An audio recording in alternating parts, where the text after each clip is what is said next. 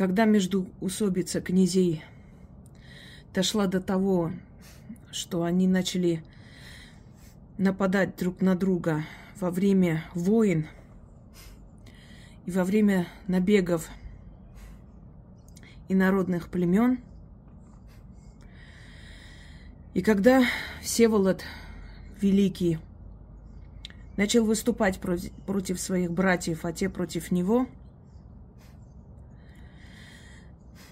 то мачеха его, Ланка – которую он почитал Аки матерь, как сказано в летописи, пошла вместе с патриархом мирить князей.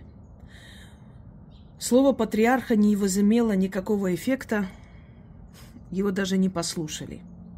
И тогда Ланка, простоволосая и босая, дошла до стана своего пасынка, опустилась на колени и стала молить своего названного сына – простить братьев своих, не мстить им и направить все свои силы, свои войска против ворогов, а не против Родины.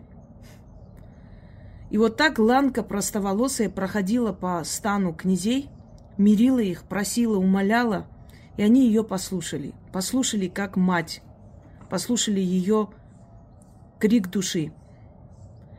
Уж не знаю, как получилось. Быть может, мы, женщины России, как те ланки, простоволосые и босоногие, стали вас умолять на коленях не проливать кровь, потому что пролитой крови и так достаточно. А может быть, совесть заграла, а может быть, здравый смысл взял верх. Но враги России на сей раз остались ни с чем. Дело в том, что уже разрывали дороги, уже отодвигали мосты к Москве, потому как Пригожин обещал со своим войском туда дойти. Я уже смотрела в разных источниках, как радостно потирали руки. Особенно мне причинила боль, когда я прочитала в форуме, в армянских форумах, как они радуются, что армяне России останутся ни с чем, и их выкинут на улицу, их страна сгорит. Вы знаете, это поразительная бесчеловечность, очеловечивание, аморальность, которая просто присуща народу, который там обитает, не постесняясь этого слова. Каждый народ переживает за своих соплеменников, когда в любой точке планеты что-то происходит. Эти люди радуются – в Арцахе блокада, как хорошо, что они будут умирать с голоду. В России мятеж, как хорошо армяне России сейчас всего лишатся. Вот какой кайф. Вы что за животные вообще? Где вас нашли? Где вас собрали в одну кучу? Наш народ никогда не был таким аморальным и опущенным. Кто вы такие вообще, твари? Поразительно это все было читать, видеть их радость свинячу по поводу того, как хорошо теперь армяне России всего лишатся. Слушайте, если армяне России всего лишатся, и арцахские армяне все погибнут, от этого вы, твари, не станете богаче и лучше жить. Вините себя во всех бедах, а не нас. Все, об этом не хочу. Просто омерзительно посмотрела, думаю, вы, ну и же мрази же вы, а. Теперь, по всем СМИ, по всему миру уже раструбили об этом. Все, гибнет Россия, конец. Хочу прочитать вам последние новости. Я уж не знаю, за кого уже переживать. За Армению, за Арцах, за Россию, за Донбасс. Вот прям вот разрываюсь на части. Так.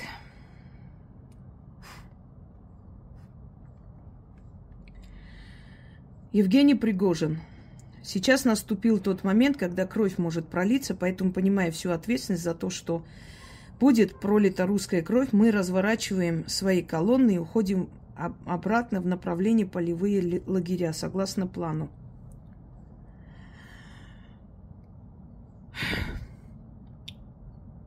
Не знаю, услышал этот человек нас или сам так решил. Если бы кто знал эти мучения просто. Если бы кто знал, каково нам всем жить в этом напряжении.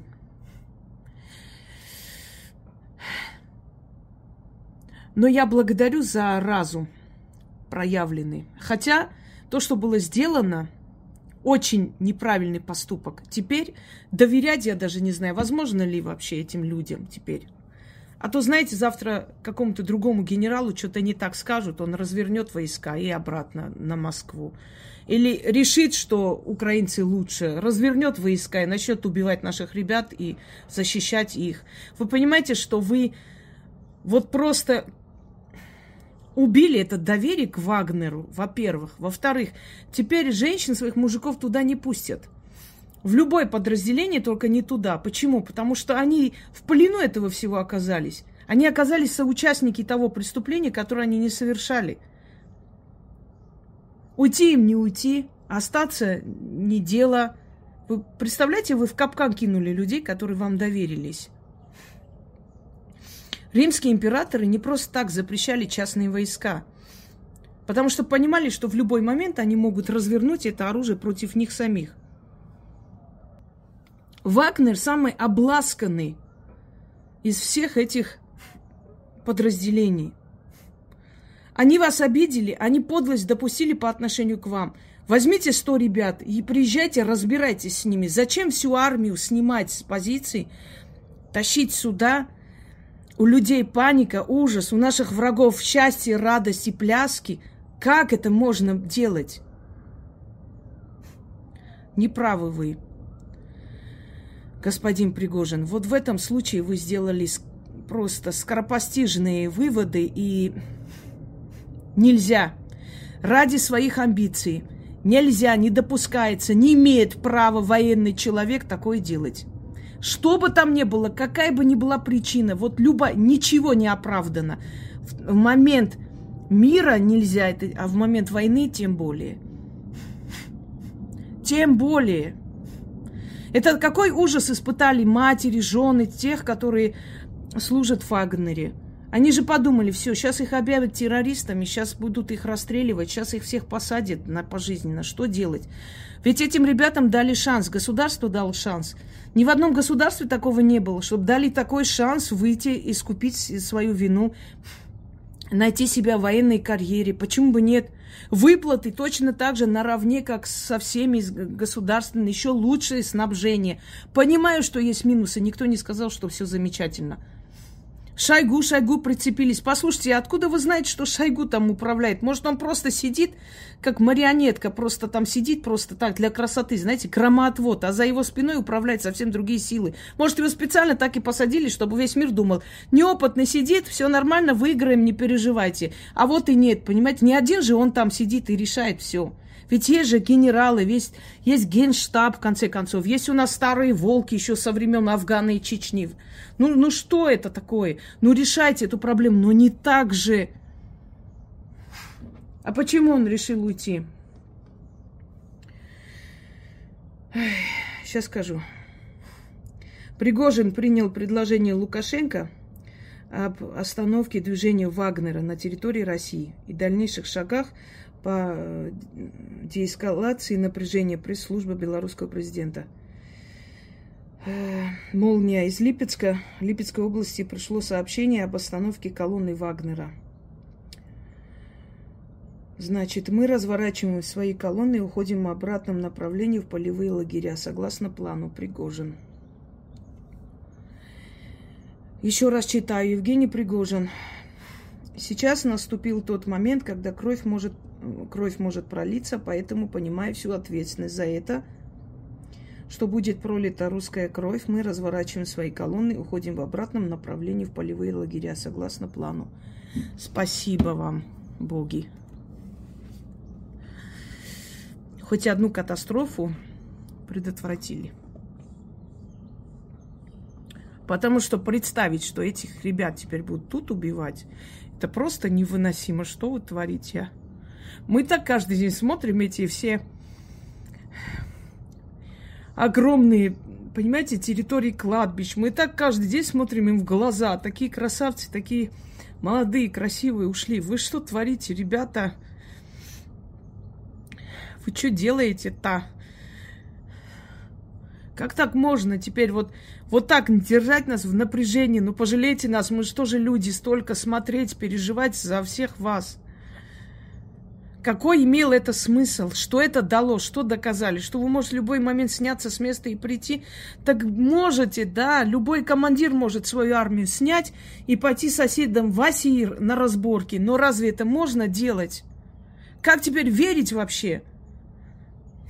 Вы сами же своими руками помогли своим врагам просто расквитаться с вами.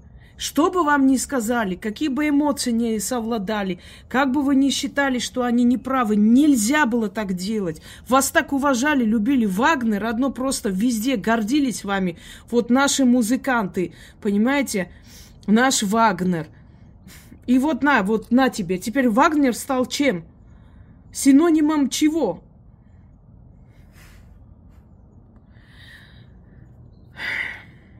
Когда в ваших руках судьба вашей Родины, не имеете вы права на такие оплошности. Господа, не имеете.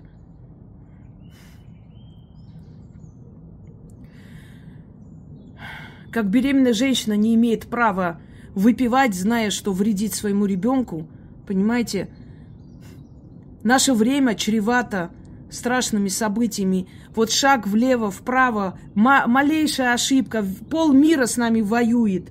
Мы сейчас должны быть едины, как никогда, забыть все свои э, междуусобицы, все свои обиды, едины, как никогда. Вы говорите, чиновники своих детей почему не отправлять? Да плевала я на них. Давайте будем их ждать, пока они своих детей будут отправлять, еще кого-то отправят. А между тем наша страна пусть уйдет из-под ног. Они любят своих детей, как и мы. Они любят своих мужей, как и мы. Понимаете? Но у них не хватает силы духа отпустить во имя Родины. А у вас хватает. Вы сильные люди, они слабые. Вот почему. Они слабаки. У них нет этого духа, у них нет этой души, у них нет этой, этого стержня внутреннего, чтобы понять, что есть нечто поважнее, более вечное, более э, стоящее, чем мы все вместе взятые. Это, это страна, в которой мы живем. Она должна жить. Даже если нас с вами не будет, она должна жить. Она обязана существовать ради наших детей, внуков, правнуков. Иначе грош нам цена. Если наши предки, если люди, которые здесь жили, оставили нам страну, мне оставили эту страну, я здесь живу, и дальше не продолжать их дело, грош цена нам всем, если молча будем сидеть, наблюдать. У них нет этого духа, а у вас есть. Вы сильные люди, они слабые. Они цепляются за жизнь, они цепляются за своих братьев, сестер, мужей. Они любят их, и мы любим. Все любят. Но вы можете отпустить, а они нет. Потому что слабаки они, понимаете? Слабые, несчастные люди, они давайте их пожалеем. Вот и все. А не будем сидеть и вот почему, а почему, да почему, да все века было так, да потому. Страну защищает обычный народ. Знаете же такое, благами государства пользуются богат, богатые.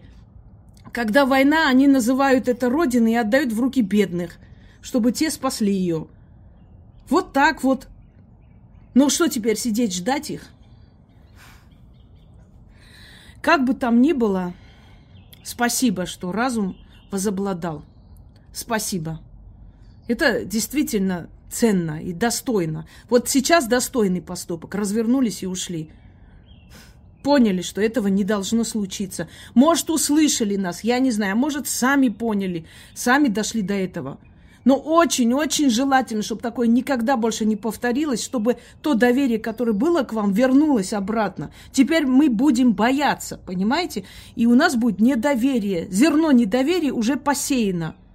Таким вот поступком. Неправильным поступком. Не имеет права ни один военнослужащий сниматься с места и прийти в город, стать посреди города, когда война. Не имеет права ни один генерал – снимать с постов ребят и приводить в город ради своих амбиций, своих личных разборок. Не имеет он на это права. Какие бы там причины не были, еще раз говорю, хочешь разбираться, бери 100 человек, приезжай и разбирайся. Но армию снимать ты не вправе. Не вправе, потому что могут быть провокации, потому что могут быть убийства. Они говорят, вот Он, Пригожин, чиновникам мстит. Он из-за чиновников. Хорошо, а кто пострадал в этом всем? Чиновники? Простой народ пострадал. Там начались контрнаступления, пользуясь случаем, по всему миру начали принимать это все как слабость России. Завтра, если бы люди вышли и начали драться на улицах, расстреляли бы обычных людей, а те бы кин- кин- кинули на них камни или что-нибудь еще, пострадают простые люди. Месть чиновникам, а народ пострадает, понимаете? Чиновникам им ни хрена не будет в своих особняках сидя, а простому народу будет. Их дети там в Вагнере служат, они все в, с дрожем в, просто в теле сидят и, и смотрят, наблюдают, что будет дальше. Объявят их террористами, объявят их вне закона, арестуют, расстреляют. Понимаете, пострадают обычные люди, а не чиновники. Вы хотели мстить чиновникам, переступая через обычных людей? Очнитесь, господа генералы. Воевать надо, а не копать яму друг другу. Воевать надо, хватит. Стыдно это все.